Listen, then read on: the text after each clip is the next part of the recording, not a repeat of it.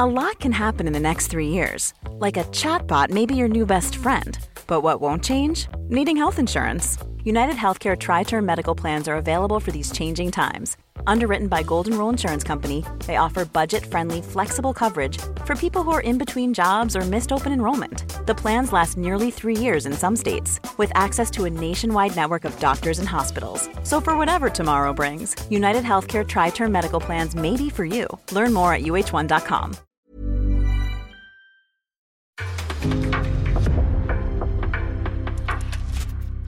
En podcast från Aftonbladet.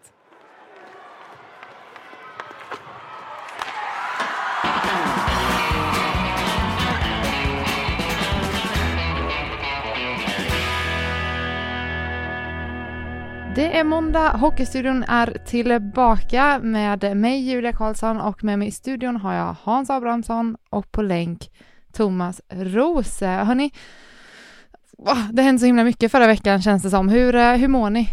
Ja, men eh, jag mår bra. Eh, det har varit en intensiv period. Jag har sett mycket matcher, varit ute och rest lite i Sverige och, och nu känns det som att säsongen drar igång. Nu blir det tre matcher den här veckan. Jag tror fem matcher innan Kaila Tournament så att det blir sjukt mycket hockey nästan varje dag nu framöver och det, det gillar jag. Då mår Thomas Ros som bäst. Ja. Jajamän. Du Avris?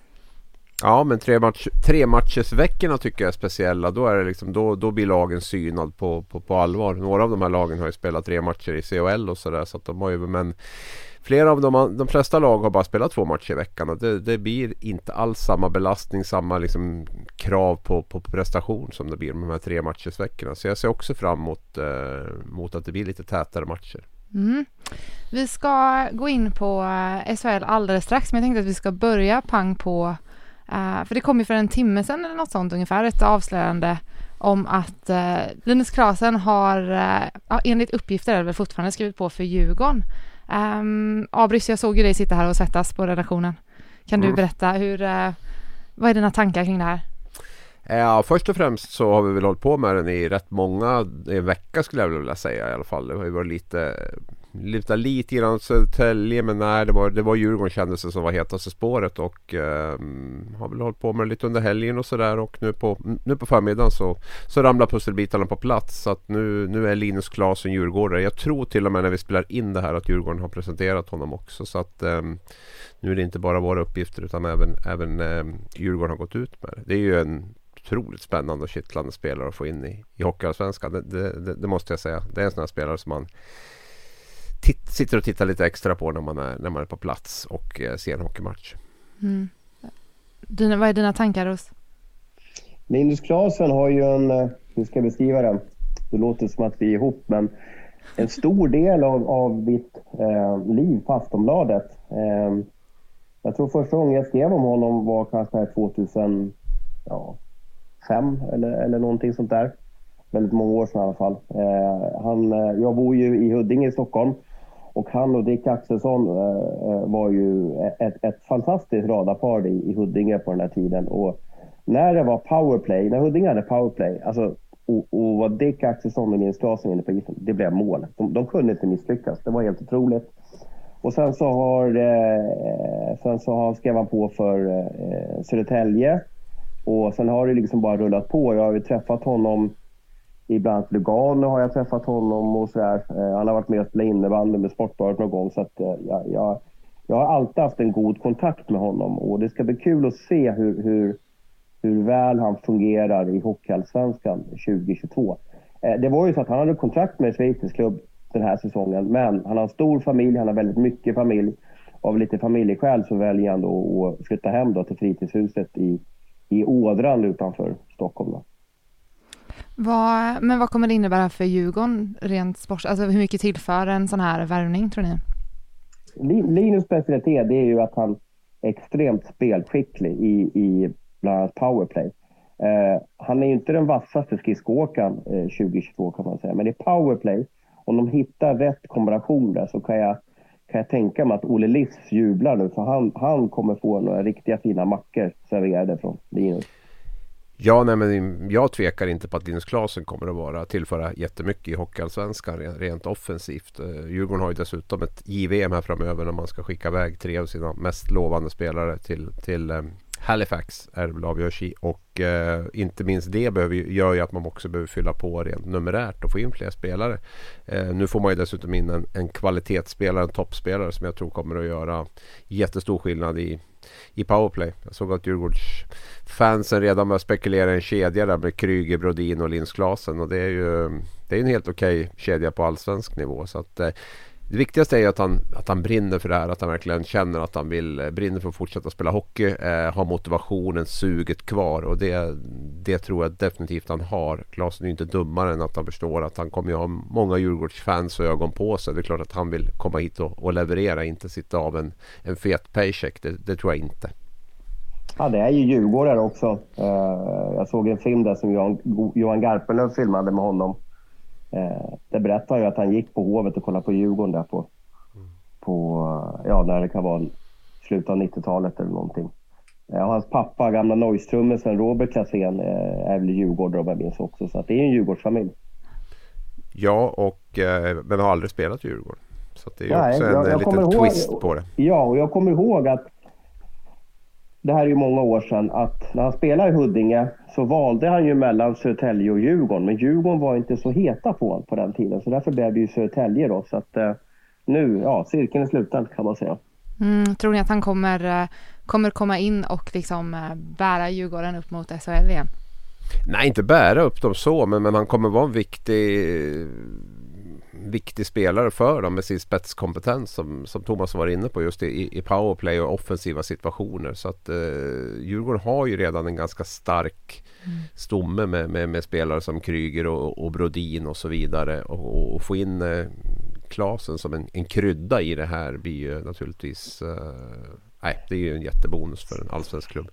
Mm. Han är ju så sevärd också. Han har ju den här förmågan liksom att i en dragning typ dela på pucken och sen sätta ihop pucken i samma dragning. Att han kan göra så oväntade saker. Ni får ju, jag tror alla de här som lyssnar på det här, ni, ni är ju hockeynördar. Ni har ju stenkoll på hans eh, straffar och hans dragningar. Så han, han, han, eh, han, han har gjort saker på isen som jag har sett väldigt få människor klara av. Och allt det här kommer ju från en, en stor talang. Och sen varje dag när han gick till eh, till skolan i Huddinge så gick han ju med en, med en sån där dribblingskula fram och tillbaka hela tiden. Så han är, han är en hockeynörd i, ute i fingerspetsarna. Det är bara ett och ett halvt år sedan som man gjorde 42 poäng i SHL också i Luleå. Mm. Så att, och Luleå tillhör inte de här lagen där eh, som brukar ha poängkungar som ligger uppåt 50-60 poäng heller. Så 42 poäng i Luleå är ju, är ju jättebra och det är, ju, det är relativt färska siffror. Då, så att det här kommer att... Han kommer att göra mycket poäng. Mm. 86an, är den ledig i Djurgården? Kan du Djurgårdens tröjnummer, Abris? Har jättesvårt att se att någon ska ha 86 där faktiskt. Men, eh, han, säkrast, han och Bromé får inte samma. Ja, det är Huddinge-maffian där som, som gillar ja, 86. Precis. Uh, när, vi ändå, um, när vi ändå är på Djurgården nu så tänker jag att vi kan stanna liten, liten sväng till i Hockeyallsvenskan. För um, det är ju dags för derby nästa onsdag är det väl om jag inte minns fel? Det stämmer uh, bra. Och um, AIK gick ut förra veckan med att de inte kommer tillåta en, eh, en bottasektion på derbyt. Jag vet inte, är det här rimligt ens? Jag vet inte riktigt hur jag ska ens ställa den här frågan, för jag tycker att det låter så sjukt uh, underligt. Nej, men det känns ju helt absurt om du frågar mig. Sen förstår jag det här med säkerhetsaspekten och så här, men bara tanken av att ett derby, eller ett match mellan två lag överhuvudtaget, men framförallt ett derby då ska avgöras med, med supportrar från bara ena ena klubben. Det, det, känns för mig känns det som att all luft går nästan ur en sån match på något sätt. Och, ja, effekten blev... Det är ju eh, det är väldigt ovanligt. Eh, men det jag har sett på idrottsarenorna under den här hösten, alla de här Europamatcherna som har varit och så vidare, så har det varit väldigt stökigt eh, när storstadsklubbar har spelat, ja främst fotboll då. Och jag menar, skulle det bli väldigt stökigt inne på, på Avicii Arena, så är det klart att, att eh, det blir dyrt för arrangerande klubb. Eh, men sen har ju det här slagit tillbaka mot AIK. Eh, nu har ju liksom nästan hela supporter-Sverige gått emot AIK. Så att, jag tror inte att de... Jag tror att det kanske blir 4-5 tusen på den här matchen. Jag tror inte de kommer komma mer. Och det är ju helt värdelöst i, i Globen. För det är ju många supporterföreningar nu eller grupper inom AIK som vill att man bojkottar derbyt. Ja, det känns ju som att man ger upp också för för de här fåtalet då, som förstör. Att det är de som får liksom sätta agendan. Att idrotten då viker ner sig och så att vi kan inte spela under Alltså vi, vi kan inte ha supportrar på, på matcherna. Ja, för mig blir det fel väg. Sen har jag full förståelse för att, för att det är en problematisk situation. Och jag tycker det är bedrövligt hur det har sett ut på, på flera fotbollsarenor. Det är inget snack om det. Och det är, eh, men att välja den här vägen tror jag blir helt fel. Det är att ge upp för, för våldet och för... Det blir för, intressant att se hur Djurgården gör på sitt hemmaderby. De har ju varit väldigt tydliga med att de ska ha supportrar och vill ha supportrar utåt sett i alla fall nu efter det här beslutet. Mm. Så att jag vet inte riktigt om de backar ifrån det nu så blir det ju också väldigt konstigt. Det var ju en liten, blev en konflikt här mellan AIK och Djurgården för AIK tyckte väl att Djurgården hade varit med på noterna men sen när AIK offentliggjorde sitt beslut så, så, så backade inte Djurgården det. Eh, jag tror Djurgården hade en liten annan uppfattning om hur, hur dialogen hade varit och vad man hade bestämt och så. Men, men, men eh, nej, jag, jag, tycker det är ett lite sorgligt, sorgligt beslut faktiskt och sorglig dag för, för idrotten att det, att, att det går så långt. Jag tror att man måste göra mer för att stoppa dem som förstör. Mm. Mm åtta år sedan vi såg ett Stockholmsderby och det, det är bland det häftigaste man kan se. Jag, jag är ju född på 70-talet och, och började gå på hockey runt 1980 och, och, och, jag vet hur häftigt det var när man fick tillåtelse av mamma och pappa att åka in på ett Stockholmsderby och ställa sig på en av de här gigantiska tårtbitarna på, på Hovet. Det var, det, det var så spännande och, och häftigt och det här vill man ju att ja, den generationen som kommer får vara med om och, och, och känna hur, hur, hur det bara blåser i den där arenan så att man tvingas skrika till den som man står bredvid eller, eller sitter bredvid. Det, det, är, det är oerhört häftigt med två stora hockeyklackar och det är nästan bara Djurgården och AIK som kan, som kan göra så att det nästan blir nästan ja, ett fotbollsderbystämning. Mm. Hur tror ni att det kommer sportsligt um, ehm, påverka? AIK har ju jätteproblem nu. Eh, de är ju ett bottenlag. Eh, så att eh, ja, jag har ju svårt att se att de skulle kunna störa Djurgården och då faller ju AIK ännu värre för att det är en sak om det, det går dåligt mot Vita Hästen.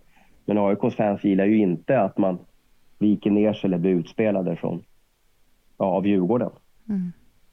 Vad tror du då Thomas? Vad, vad, vad grundar beslutet sig på? Är det, är det att man, man är så orolig att det, ska, att det ska spåra ur? Eller, eller kan det till och med vara så att man tänker att det ska hjälpa det egna laget på något sätt i en, i en tuff situation? Som man Jag är? tror att eh, en stor del är ju att AIK säkert har haft, eh, fått restriktioner från eh, ishockeyförbundets säkerhetsavdelning. Att, eh, ska ni spela derby med två bortaklackar då, då, och så kommer en diger lista på 29 punkter typ och jättemycket vakter och, och så att de kanske ser att intäkterna äts upp av, av kostnaden. Eh, så. Sen kanske man skulle ha förankrat det här med, eller hur, alltså prata med Hockeyallsvenskan. Hur, hur gör vi för att lösa det här? Hjälp oss. Jag, men jag tror att det är en, eh, en, en rädsla för att, att man nästan går back på matchen på grund av den höga säkerhetstänket. Men om man säger att det kommer 5000 nu istället, liksom istället för 13 850. Ja. Men, men det slog ju tillbaka och där har ju AIK faktiskt ibland lite genom åren haft lite dålig spelkänsla. Man har inte fattat mm. riktigt hur, hur, viktiga supportrarna är för, för hockey. Man har, man har nästan lite sådär mekaniskt tänkt att vi gör så här. Så att jag, jag eh, man har saknat lite taktkänsla ibland.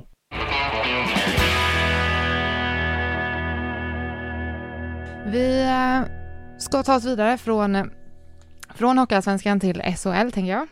Eh, jag kan ju säga det lite, vi, vi, vi är inte riktigt eh, satt i stenen, men förmodligen kommer vi också starta upp en gång i veckan och bara prata Hockeyallsvenskan. Så alltså, ni som jättegärna vill höra om det, eh, det kommer komma.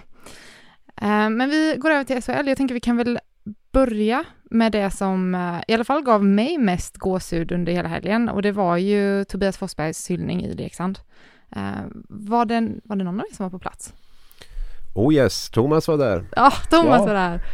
Jag var där. Jag såg matchen, eller såg matchen. Jag, jag hängde på matchen eh, tillsammans med synskadade.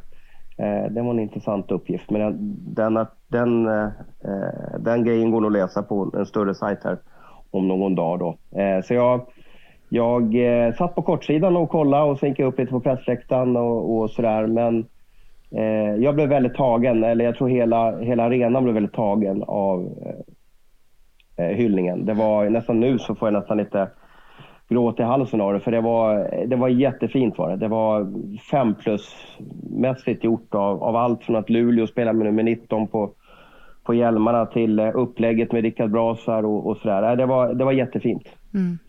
Tobias tal också, om, om ni går in och lyssnar på det. Eh, eh, han, han, hade ingen papper med sig i, i rullstolen och han bara tog det rakt upp och ner. Det var ja, världsklass. Skit, skitfint sagt helt, helt enkelt. Tack allihopa.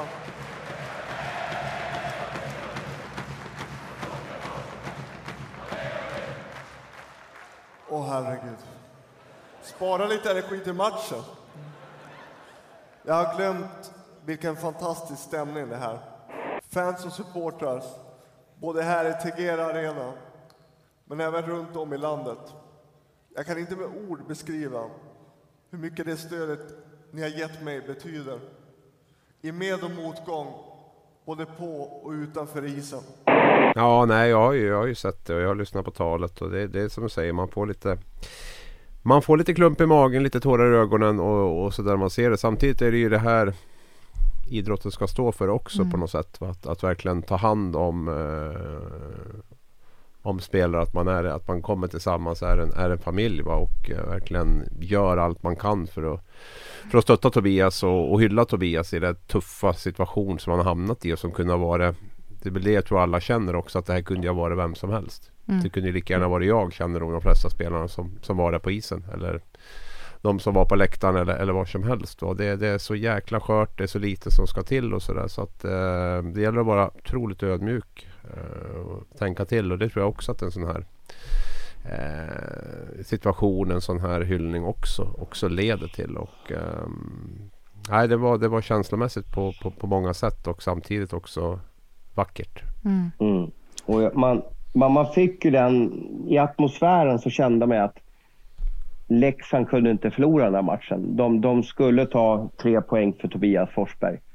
Som liksom klacken sjunger lite där. Det var, det var, det var som ett ja, ursinniga blodhundar på isen när de släppte pucken sen. Det var, det var, man, man kände att de fick en kraft och, och fick en speciell stämning efter eh, hans tal och, och, och, hela inramningen. När, ja, hela arenan stod upp. Liksom, så Det, var, det, var, ja, det var väldigt speciellt. Och sen tycker jag också att de här klippen de hade satt ihop var ju otroligt liksom ja, häftigt. Ja. Va? Där verkligen, ja, men det var så mycket Tobias Forsberg i, det här, i de här klippen. Liksom. Han hade verkligen fångat den här kraften, den här urkraften som han stod för. Sen gjorde han faktiskt många mycket snyggare mål än vad jag kommer ihåg faktiskt. Men det såg man ju bara på de här klippen där. Men det var också det här fysiska spelet, liksom hela, alltihopa där var man fick det, även om man inte hade sett honom spela så tror jag man fick en känsla väldigt snabbt av vilken typ av, av, av spelare han var och eh, att han var lite, lite unik på, på det sättet faktiskt. Jag gjorde en intervju med honom precis efter en match. Eh, det var i någon av de här eh, resorna som Leksand gjorde upp mot SHL där för, för 6-7 år sedan. Då. då är han ju blodig när han står på isen och han är så adrenalinstinn för det är precis på, på slutsignalen där. Då. Men, men den bilden som liksom, jag filmade ju honom där, den bilden på honom där är på något sätt väldigt mycket honom. Han, han är svettig, han är så adrenalinsten. Han, han bara säger vi ska upp till SHL och står med en blodig, en blodig tröja. Det är, är jättefint. Mm. Eh, om vi tar oss över till eh, Leksand rent sportsligt då i lördags. Eh, det var, det, jag vet inte, det finns väl inte nästan kanske bara en person att prata om det. Jag tänker på Carter Camper såklart. Eh, men Ros, du var ju på plats. Hur, eh, Leksand? Hur var matchen? Ja, men de, har ju, de, de levde ju på Tobbe Forsberg-kraften eh, mm. första perioden där. Det var ju, eh, det var ju målchans på målchans på målchans. Eh, det, allting gick ju rätt för dem, eh, Leksand där. Eh, sen hade väl då, Luleå valde ju att ställa sin andra keeper, Ward, i, i mål där. Rötter i Mora för övrigt. Eh, och han hade väl kanske inte sin bästa dag där. Jag tycker kanske 2-0 skottet borde han ha tagit då. Eh, men de valde att inte byta ut honom Luleå under den här matchen. Det tyckte jag var lite bra gjort då. Men, men jag tror inte det står 3-0 till, till, till Leksand efter en period om, om Lassinantti hade varit mål. Men, de, men, men Luleå är ju tvingade att spela in Ward också. Han har ju inte fått chansen hittills. Så att, eh, eh, han fick ju chansen lite fel tillfälle eftersom Leksand kom så oerhört laddade efter den här hyllningen då. Mm. det som var speciellt med den där matchen också, det var ju att det var ju sån där familjematch. Så att nästan varenda amerikan i, i eh, Leksandslaget hade ju, hade ju föräldrarna på plats. Då. Så Carter Camper gjorde hattrick på åtta minuter inför ja, mamma och pappa på läktaren där. Det var, det var en, en passande tillfälle. Ja jävlar ja, det måste ju verkligen ha känts, uh, känts helt otroligt att göra. Mm. Han är så urtrevlig den här Camper också. Jag vet inte om du håller med mig Abris men, men han är så här klassiskt amerikan, liksom, alltså trevlig, inte, inte sådär liksom bräkig av sig men väldigt eh, down to earth och, och eh, ja, sympatisk att göra med. Ja, nej, det är bara, det är bara att hålla med faktiskt. Eh, som du säger, de flesta är ju politiskt korrekta och väldigt duktiga i intervjuer. Men Camper känns faktiskt genuint, eh, genuint sympatisk faktiskt. Och det är ju... Jag har ju haft mina funderingar runt Leksand. Jag tippade ju dem högt i tabellen och kände kanske efter det att det var, jag vet fasiken om de får ihop det här. Men, men, men, uh, de kommer att bli bra Leksand. De har ett fruktansvärt powerhouse faktiskt offensivt. Med, ja, jag tänkte på det nu senast här. Nu, nu spelade inte Clue spelade inte Elvenäs spelade inte Heinemann spelade inte liksom. Jag menar, de får in alla där. Tittar man på snitttabell nu så leder de dessutom. Mm. Så leder de SHL. Alltså de, de, de, de, har högst poängsnitt av alla. Vi har ju en ganska haltande tabell igen. Jag vet inte riktigt varför det blir sådär. Men, men, men så är det i alla fall. Och, eh, och Leksand spelade utan Knuts och Ahnelöv också och mm. ställde upp med ja, andremålvakten. Så att, eh, jag börjar också lite, jag tror jag tippade dem sexa, sjua. Hur, hur högt upp tippade du dem, Abris? Hade de trea faktiskt. Trea. Mm. Mm. Nej, jag, eh, jag var ju i Växjö här i i eh, förra veckan och då sa de på, på pressläktaren och expertisen runt där, de tyckte Leksand var, var SHLs bästa lag. Eh, och så. Och det, när jag hörde det och började tänka lite och sen vad har de nu, tre raka segrar eller vad de har, fyra raka kanske. Eh, så känner jag att det finns väldigt stor potential i det här laget om man får, får, får ihop gruppen. När man får tillbaka alla forwards så sitter man med en problematik att en del spelare kommer inte få plats i laget. Eh, och där måste man ha fingertoppskänsla. Vilka ska de peta? Mm.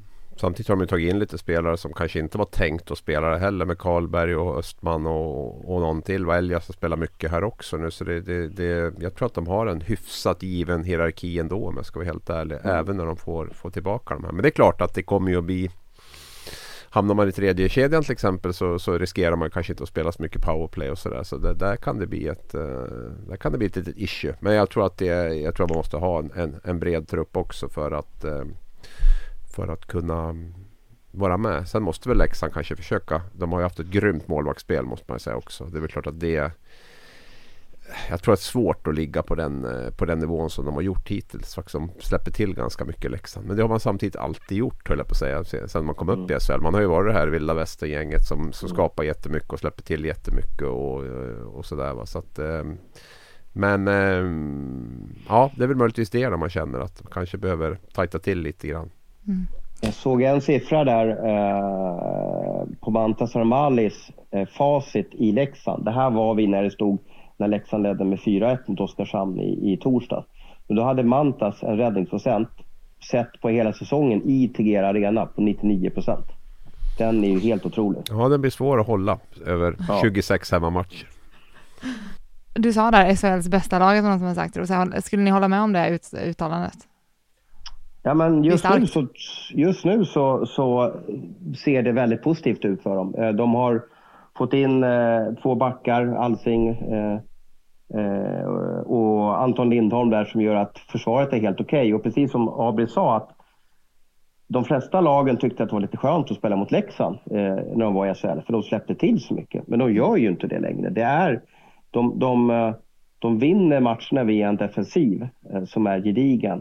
Samtidigt som när de har Alltså kollar man på de två första kedjorna med de namnen och den centeruppställningen så är det, jag, jag, jag har svårt att se om något lag kan matcha eh, Leksands skicklighet i offensiv zon. Det, jag, jag, ser inte det. Samtidigt finns det ju inget lag som släpper till så mycket chanser i egen skottsektor som, som just Leksand gör. Så jag, jag håller inte helt med dig i att den är så ramstark defensiv. Du menar, du menar okej, okay, då lever de på att Bantas har överpresterat alltså? Ja men exakt. Ja men så är det. Ja. Det är lite det jag var inne på där. Att det är svårt att ha en målvakt som, som håller 95 procent över, över en säsong. Samtidigt som Leksand har ju alltid man har ju ofta släppt till mycket och, och klarat sig rätt hyggligt i seriespel ändå. Eh, däremot har man kanske haft det tuffare när det har blivit playoff.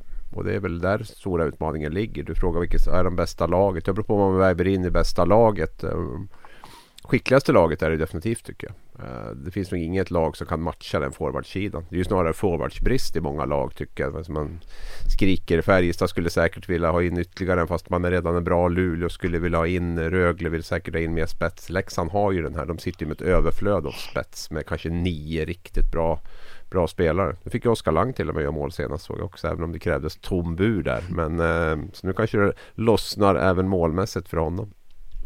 Mm. Och du har även ett sparkapital i, i Rivik som inte riktigt liksom dominerar som man är van att se Nej, men laget har ju blivit bättre sedan Rivik kom in i alla fall. Man har ju alltid varit lite fundersam där. Hur kommer det här påverka hierarkin och strukturen? Men jag tycker att Leksand har spelat bättre, sett gladare ut sedan Rivik kom in måste jag säga. Så, att, eh, så även om man inte producerar så mycket så känns det som att uh, spelarna runt omkring honom har blivit bättre. Camper har blivit bättre. Quinwill har blivit bättre. Carter Ashton var uppe där och spelade med honom ett tag och gjorde det bra. Så, så att jag, jag, tror att han, ja, det verkar vara en positiv effekt så här långt tycker jag. Mm. Mm. Men om eh, vi går till laget som kanske hade den bästa veckan förra veckan då. Eh, naturligt eh, över till Örebro tänker jag då. De har ju tillfälligt i topp nu men som vi sagt det är en haltande tabell. Uh, vad, jag ville säga vad fan hände med Örebro förra veckan, men vad stämde för, i Örebro förra veckan? Ja men Örebro har ju gjort, man hade ju en lite svacka där innan men man tog ju också poäng i ett lite tidigare skede här under säsongen och låg ganska högt upp. Jag sa redan då att jag tycker Örebro är det lag som överpresterar mest sett till materialet. Mm. Vad man låg då. Då hade man ju ingen utdelning alls på spelare som Abols, Bromé, Emil Larsson och de här. Men ändå var man med kanske topp 5, topp 6. Sen hade man ju några tuffare matcher. Och nu har man vunnit tre raka och stora Stora skillnaden nu är väl att de etablerade spelarna har, har börjat att leverera. Bromé gör mål, hattrick mot Malmö. Va? Näcke fem assist. Eh, Emil Larsson gjorde hattrick. Eh, Abols producerade jämt nu. Va? Nu har man ju fått igång de här spelarna som inte alls fungerade i inledningen och som måste bära Örebro för att, eh, för att de ska Ehm, ja, ligga på den övre halvan. Då. Eh, och, eh, ja, jag är fortfarande otroligt imponerad. Jag tycker att mm, inte att de har lager för att vara med så högt upp som, de, som de är. Och, eh, men visst får de igång de här spelarna nu också. Och, och ha, man har ju ett bra, man har en bra grund. Jag tycker Niklas Eriksson är skicklig på liksom själva det här grundspelet. Stefan Nyman, jättejobb bland backarna eh, och så. så att, men man har ju saknat utdelning. Eh, lite grann som man gjorde förra, förra säsongen också. Där man, där man tyckte liksom att det, vem ska göra poängen? Vem ska göra målen? Nu har man känt lite likadant. Men nu har liksom Bromé och Abols och Emil Larsson har blivit utgående kontrakt. Och spelare har ju en tendens att bli, göra ganska bra säsonger när man sitter med utgående kontrakt. Så att eh, det ser bra ut för Örebro. Håller du med? Enrot, ja, Enrot är ju en jätte. Eh, han är inte så jättelång egentligen, men han är ju en jätte i målet. Då också. Eh, sedan är ju, jag ska liksom inte ta ner någon hyllning till Örebro här, men jag tror att när vi poddar om en vecka igen så kanske vi pratar om något annat lag. Eh, serien, det är alltså 14 lag i SHL och alla lagen inryms eh, inom eh, 10 poäng om jag minns rätt. Mm. Har, du tabellen, har du tabellen framför Abris eller? Ja det stämmer bra va? Ja. ja. 23 till 13 så, eller något sånt där. Ja, det är så oerhört jämnt är det. Så att vinner du två matcher i rad så, så, så, så rafflar det till rejält. Och samma sak, förlorar du två matcher eller tre matcher eller som Skellefteå fem matcher så, så går det ju till att bli ett, ett bottenlag då. Jag, jag tror att det här kommer bli ett sjukt race i SHL nästa gång. Men sen är det också det att jag menar, Örebro har de 23 poängen då som man har tagit nu. Och, och ähm, jag tror inte så många hade till, alltså Örebro för mig var ju kanske ett lag som skulle ligga där 10, 11, 12 eller något sånt där. För, kanske någon plats högre. Men, men eh, det är också en bra buffert man har byggt på sig där. Vi har ju pratat lite grann om de här 10 första omgångarna. Och Oskarshamn har ju haft lite sådana här rivstarter också. Och levt väldigt mycket på de här poängen som man samlar på sig då. Och eh, Oavsett om Örebro kommer det givetvis att, att äh, inte fortsätta bara vinna, vinna, vinna. Men, men ingen kan ta ifrån dem de här 23 poängen man har skaffat sig nu i alla fall. Och de kommer de ha jättestor nytta av tror jag framöver. Mm. Eh, på tal om Enroth där, det gick ju, um, han skrev väl på för uh, tre år till va, förra veckan?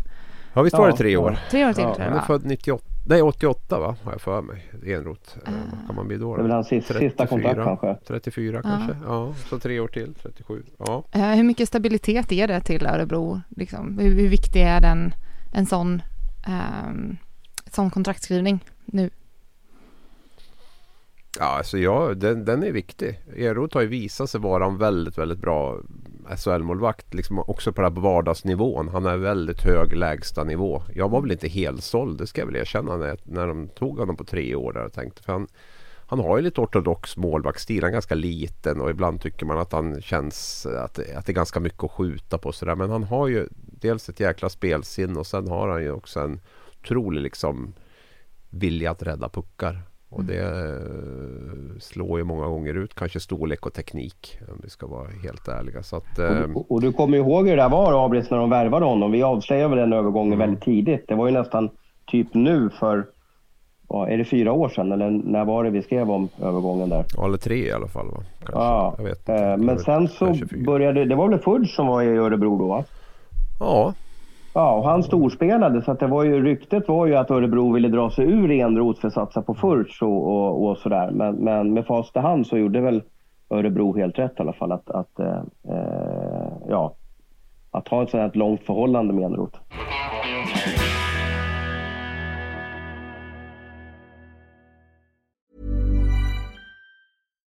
Botox Cosmetic, out of botulinum toxin A, FDA approved for over 20 years. So, talk to your specialist to see if Botox Cosmetic is right for you.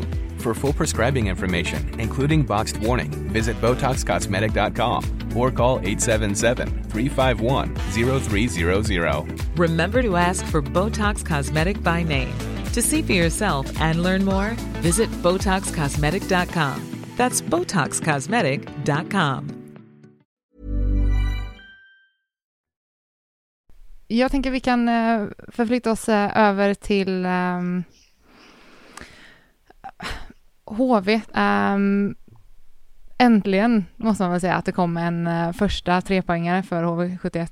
Ja, två tvåpoängare före det va? Två tvåpoängare före det, så mm. det är ju en liten... Tre raka segrar. Tre raka segrar. Mm. En, och det sjuka är att tre raka segrar, ändå ligger de sist i SHL. Trots att vi har den här tajta 10 poäng mellan alla. Jo, men det är ju att alla bottenlag tar ju poäng. Det är ju det som är så... Alltså, om jag vore HV-spelare så vet jag om att, om vad skönt, vi, vi, vi vinner och, och, och det funkar och så. Så kollar man i tabellen så ligger man fortfarande sist. Mm. Den mentala smällen tycker jag är väldigt speciell. Liksom. Mm. Mm, ja, men jag tänker också att fan, är det inte en liten ljusglimt då, att de ändå, bör, att de ändå tar poäng? Liksom? Jo, jo absolut. Ja, kör, kör du Thomas. ja, de har ju, och så har de ju värvat LaLeggia från, eh, från eh, Timrå under lite speciella former och sen har man ju då fått ett positivt besked från Niklas Hjalmarsson då. Eh, som kommer hem nu och tanken är ju att han ska spela för, för HV då. Eh, det är ju två värvningar som jag tror varenda SHL-lag skulle jubla över. Mm. Eh, du fick väl någon panelfråga om Hjalmarsson här, Abris. Vad, vad skrev du i, i svaret där?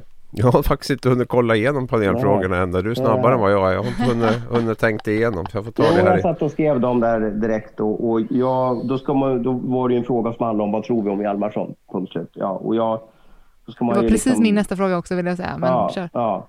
Och då är det ju att det är ju liksom att, jag, jag tror att det blir succé. Jag tror han är så lättränad. Jag tror att han har fått, eh, om man kollar på hans senaste NHL-säsonger så har det ju varit liksom, jag tror det var 27 matcher och 41 matcher, det vill säga mycket, mycket skador runt honom då. Eh, men nu har han fått vara frisk, vila från hockeyn i över ett år eh, och är förmodligen kanske eller tokladdad. Familjen har landat i Jönköping. Eh, och han ser så lätt ut i kroppen så jag, jag tror att det här kommer gå hur bra som helst. Ja, alltså det är ju, det är ju, det är ju den här erfarenheten. Vet, HV var ju ute efter Anton Strålman tidigare och det, det, är klart att Strålman är ju liksom inte på toppen av sin karriär på något sätt. Eh, det är ju inte Niklas Hjalmarsson heller, men jag tror den här, det här lugnet, den här försvarsgeneralen som, som HV har saknat lite grann. Det, det har man ju goda möjligheter att få in med Niklas Hjalmarsson. Sen, Sen har man ju, han har inte spelat på ett och ett halvt år i stort sett. Va? Så att, eh, det är klart att det är ju, det är ju inte bara att gå in i SHL och, och att göra det. Men, men som jag är inne på, det är ju en otroligt proffsig kille som sköter om sin kropp, som, som är väldigt vältränad och, och, och som inte minst har ju en grym erfarenhet av, av eh, att spela hockey. Kommer ett jätte, jättelugnt tror jag till det här laget. Så i det läge HV befinner sig i nu så är det naturligtvis eh, bingo att, att, att Hjalmarsson vill förlänga karriären. Han är ju 35 år så jag menar jämfört med Joel Lundqvist så är han ju en pojkspoling. Eh, om man tittar mm. på det.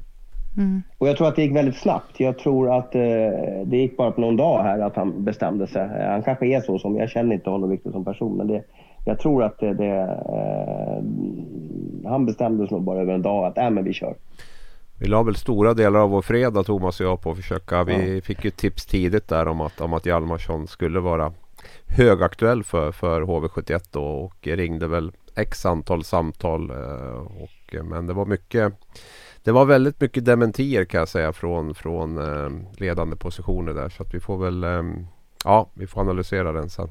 Är han spelklar på en gång? Det låter ju som att de siktar på veckan. Han ska ju träna en vecka nu då va? Ja. Men att det i alla fall kan bli spel Eh, veckan efter det. Och eh, ja, det är väl ingenting annat än hundra koll på HVs spelprogram. Men, men, men eh, ja, jag skulle inte förvåna mig om de är på lördag redan. Liksom. Det, det, det, är ju, du behöver ju spela matcher så fort som möjligt för att komma in i det också. Så att, eh, jag tror att de, de kommer nog inte att vänta längre än, än, än, nödvändigt. Speciellt inte med den tabellposition som de har också. Så, så är det ju.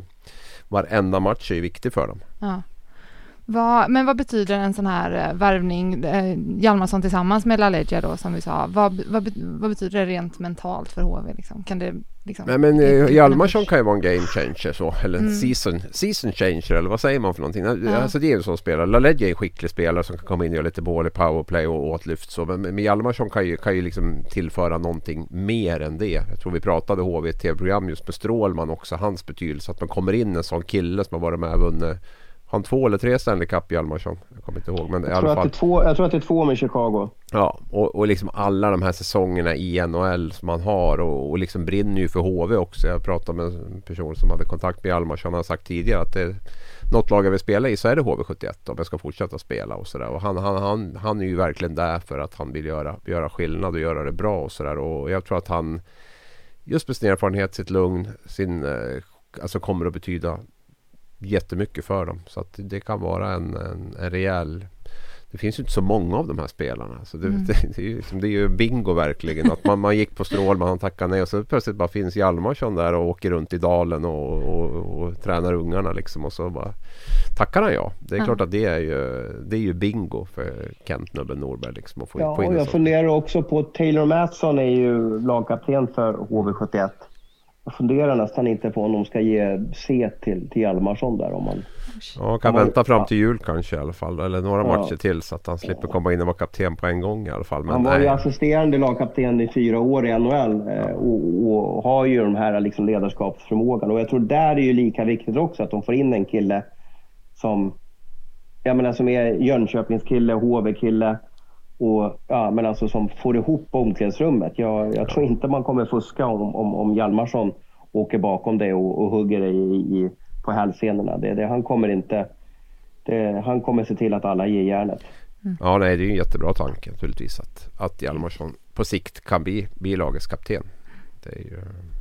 Det, det tror jag skulle vara en, en, en rejäl uppsida i det här. Sen får vi se, hoppas kroppen håller och sådär. Så det inte blir någon sån här jobbig ljumskskada på första matchen liksom, eller, något, eller något skit. Så att uh, ja, mm. spänn, jättespännande värvning och kul också att få hem en sån spelare. Vi kan gå vidare till ett annat formstarkt lag just nu. Jag tänker på tre raka segrar för uh, Timrå också. Var väldigt sugen på att snacka om. Jag vill egentligen veta med, vad, är det som, uh, vad är det som funkar där just nu i Timrå? Det blir lite olika saker. Jag satt och tittade lite på matchen nu senast i, eh, i helgen. Rögle var det va? Eh, I efterhand ska jag säga. För att jag var på, det var ju försenad den matchen. Jag var själv på, på tidig eftermiddagsmatchen. Men det jag såg där var ju en helt annan energi tycker jag än vad jag sett tidigare. Och det var ju många av de här kanske mindre stjärntyngda namnen som, som jag kände drev på laget rejält med Albin Lundin, Jakob Blomqvist, Jeremy Boys. Eh, alltså den typen av det spel de står för gör ju också att Timrå blir lite rakare, lite aggressivare. Man har ju många skickliga spelare med Emil Pettersson, Dahlén och sådär. Men, men det är ju lite mera skillad och, och, och så. Va? Men här kände jag att det var liksom en, ett, mer, ett rakare spel, ett, ett, ett aggressivare spel. Och eh, det, sen får man se om man orkar liksom hålla i det där Ehm, över 52 matcher och sådär. Men, men det, det, det, kände jag var lite skillnad nu när jag såg Timrå mot, för jag har sett dem lite, lite tidigare. De har levt ganska mycket på individuell skicklighet, ett bra powerplay och lite sådär. Men nu, nu tyckte jag att det var mera lite mera framåtlutat, lite mer drag i grejerna. Mm. Man säger. Och jag, jag kan ju bara andas ut lite för Kimmo Kapanens vägnar då. När han väljer då att skicka iväg bäste backen i laget, i alla fall den backen som har mest istid. Ingen fattade ju någonting här förra veckan när, när Timrå gör sig av med en av sina bästa spelare, mm. typ. Som han har kontrakt med. Eh, sådär.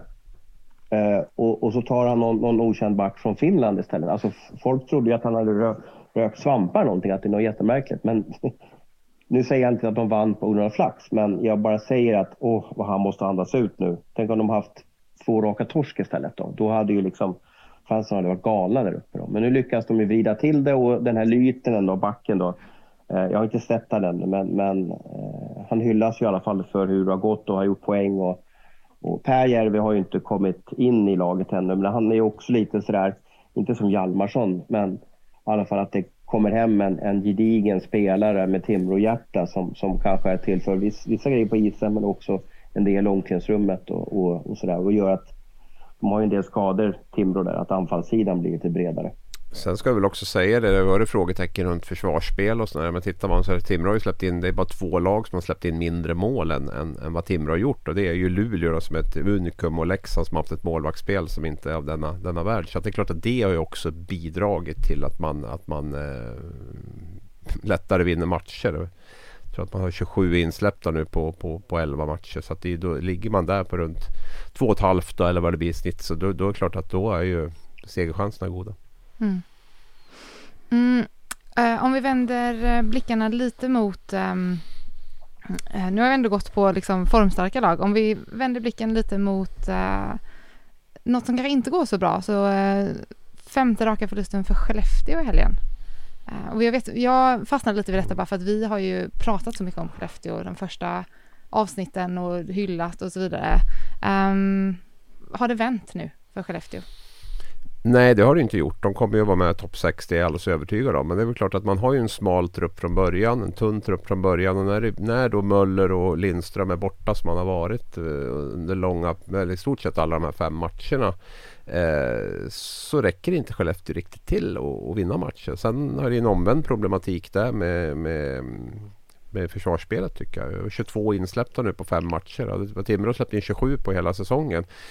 Man släpper in alldeles för mycket mål eh, Skellefteå. Och det beror väl dels på målvaktsspelet men beror ju också på, på, på försvarsspelet framförallt tycker jag. Det är klart att blir man lite trubbigare offensivt med de här spelarna borta och dessutom släpper in en massa mål. Eh, det blir ju väldigt, väldigt svårt att, att kunna vinna matcher och eh, man kan inte leva på Jonathan Pudas hela, hela tiden heller. Utan det är, man, måste, man måste stänga kranen bakåt till att börja med. Inte minst när spelare som Möller och Lindström är borta. Kynakel är ju, är ju tillbaka nu, eh, men de är ju som, som du säger Abis, de är ju de har ju lite tuffa skador där. Men det är också väldigt... Är, när, när, man sitter och kollar, man måste dubbelkolla, liksom, fem raka torsk. Alltså, det är helt otroligt hur det här laget bara gick rakt upp och sen rakt ner. Då. Eh, vi får hoppas att Eh, Eh, Möller och Lindström är tillbaka inom kort då, för det, det, behöver de. Ja, men jag menar det är ju lite grann så också. Jag menar Jonathan Jonsson och Hugg, har de Möller med sig? Inget ont om Filip Sandberg, han har gjort det bra liksom där på den platsen. Va? Men det är klart att det blir en helt annan nivå på deras spel också när, när Möller är där. Samma sak i första kedjan tycker jag med, med Per Lindholm när, när Albin Sundsvik kliver upp där istället för Jocke Lindström. Så det är klart att det blir ju en, en eh, det blir ju inte samma spets i, i det. Va? Och Skellefteå har ju inte riktigt när de när de ska ersätta en sån spelare så blir det som en, en typ en fjärdekedjespelare som Sundsvik eller Sandberg som måste komma upp dit. Man har inte liksom Leksands lyxen att man har eh, väldigt många eh, spetstoppspelare utan det, det, det, det, blir, det blir väldigt fort väldigt eh, tunt på, på spets i Skellefteå. Mm. Man hoppas ju på att Linus Karlsson ska komma hem då.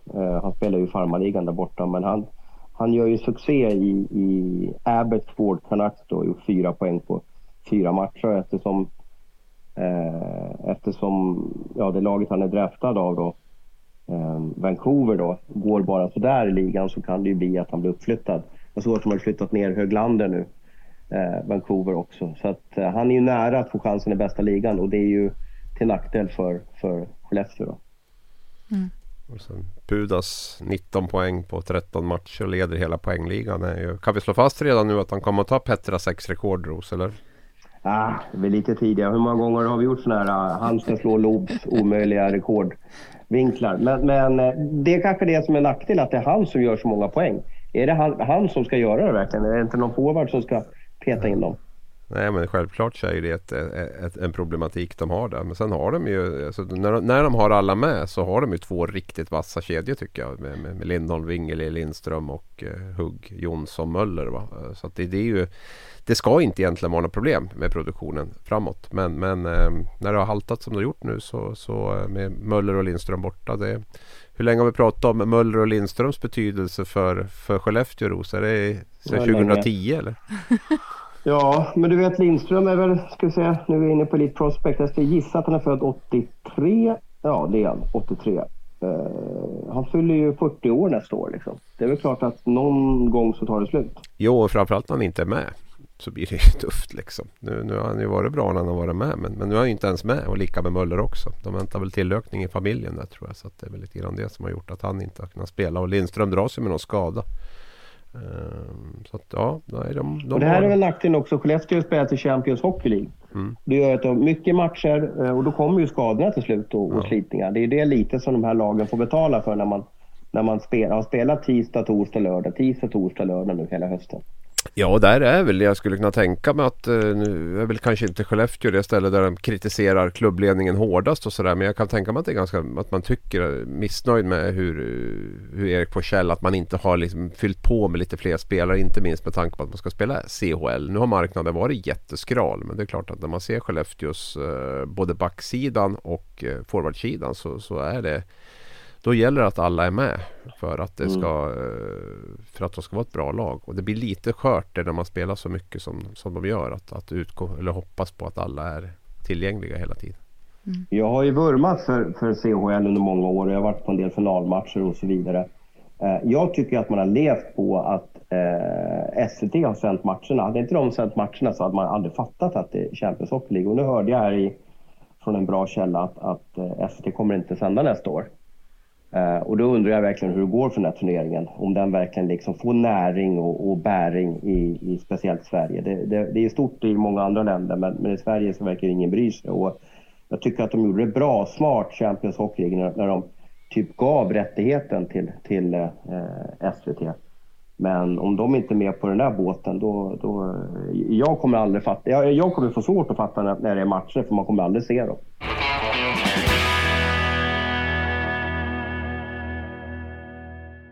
Vi pratade innan om att, jag tror det var du som sa det Abris, att Örebro, jag har en liten fråga till er, att Örebro är, överpresterar lite gentemot vilken trupp de har.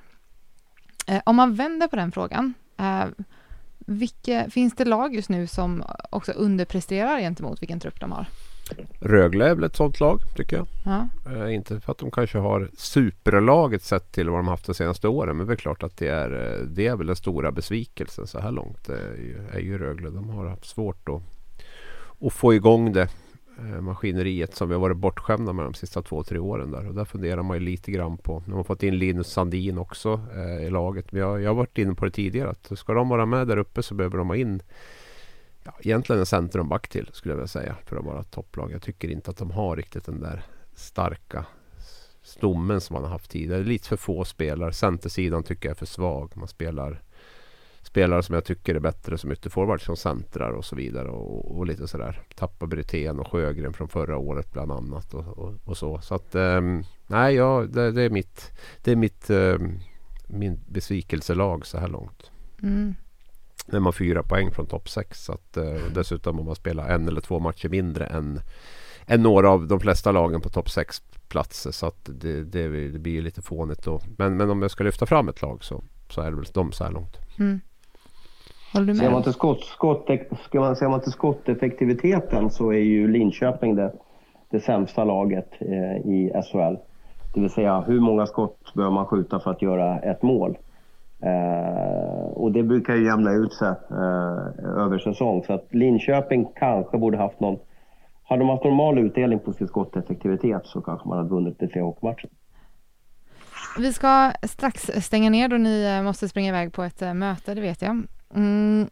Är det något annat ni tar med er från veckan som gått, som vi inte har lyft än? Vi hinner ju tyvärr omöjligt med alla lag på en, eh, en timme känns det som. Ja, Ja, jag, jag såg Henrik Björklund och Färjestad i lördags faktiskt. Jag skulle kunna, jag tycker att det är en ny häftig resa vi får se i SHL. Vi hade Patrik Karlqvist förra säsongen som kommer upp 30-plussare som, som har spelat ja, 10-12 år i Hockeyallsvenskan och, och äntligen får chansen och, och, och, inte bara får chansen utan liksom typ är Kung och ligger med i poängtoppen. Gjorde, tror han gjorde 52 poäng förra säsongen eller sånt. Jag för mig det var. Och nu var det ju samma frågeställning runt Björklund då som har flugit lite under radarn tycker jag så här långt. Men eh, han snittar ju en poäng per match. Snudd på i alla fall. Om det är 11 på 12 matcher hittills. Va? Och, eh, det säger sig självt att jag tror inte han kommer bli sämre.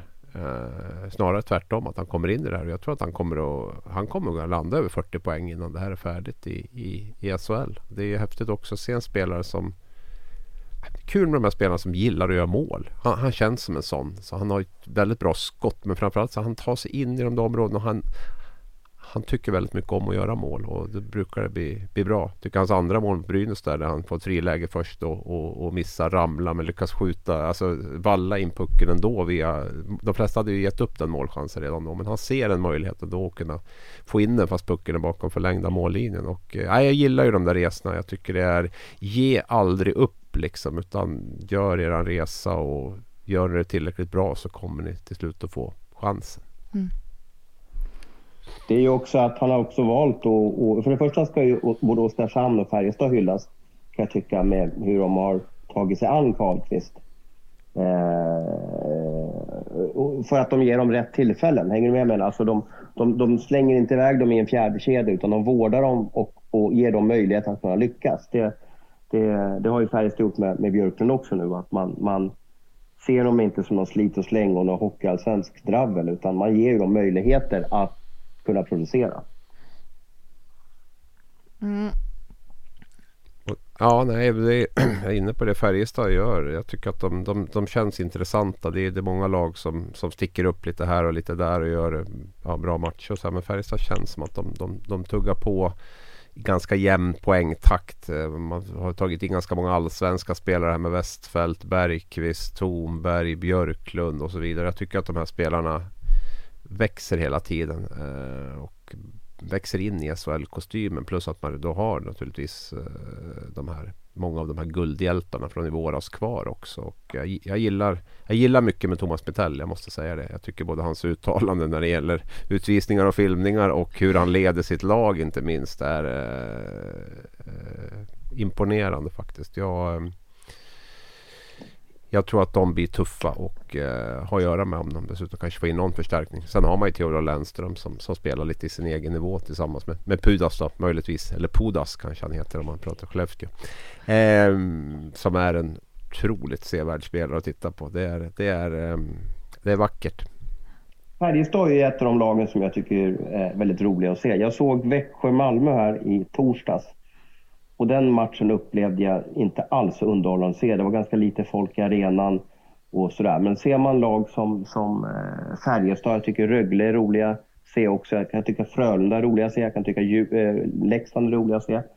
Eh, då, då blir man liksom glad av en hockeymatch. Men jag hoppas inte att det blir någon, någon, någon defensiv rädsla över, över SHL. Eh, det var väldigt safe när, när Malmö spelade hockey. De, de hade gjort på en smäll där 07 då inför den här Växjömatchen. Så de var ju väldigt eh, respektfulla när de hade pucken. Vilka lags supportrar tycker du ska känna sig oroliga här för, för framtiden då Thomas när det gäller kval och, och, eh, och så? Nu när du har fått Jag lite har väl en kött. känsla av att, att klockan, klockan klämtar för eh, eh Oskarshamn. Eh, med tanke på nu att HV boostar upp Eh, många lag eh, är, är, riktigt bra och bättre. Sen kanske man inte har nailat. Man har ju, man har ju en del riktigt bra eh, värvningar i Oskarshamn även den här säsongen. Då, men eh, jag vet inte om det är deras läge att kanske behöva tvingas spela till kval. Men jag tror att den här serien, som vi sa, 14 lag inom 10 poäng. Det, den kommer bli en gast, gastkramande resa för hela säsongen. Ja, jag har ju tippat Oskarshamn och Malmö i kval. Det kanske är många som har gjort det också. Men jag skulle säga jag skulle höja ett varningens finger för Linköping faktiskt. Därför jag, jag, jag, jag tycker inte att de får det ihop det. Jag tycker inte de får det att lyfta riktigt. Och jag, där, eh, ja, där skulle jag nog känna lite, lite oro om jag var supporter där. Med det så är det dags att eh, avsluta för den här veckan. Tack Thomas Ros. Tack Hans Abrahamsson. Tack till alla ni som har lyssnat. Har ni Eh, tankar, funderingar, lyssnarfrågor, kommentarer, hör gärna av er till någon av oss. Tack för idag och så hörs vi igen nästa vecka.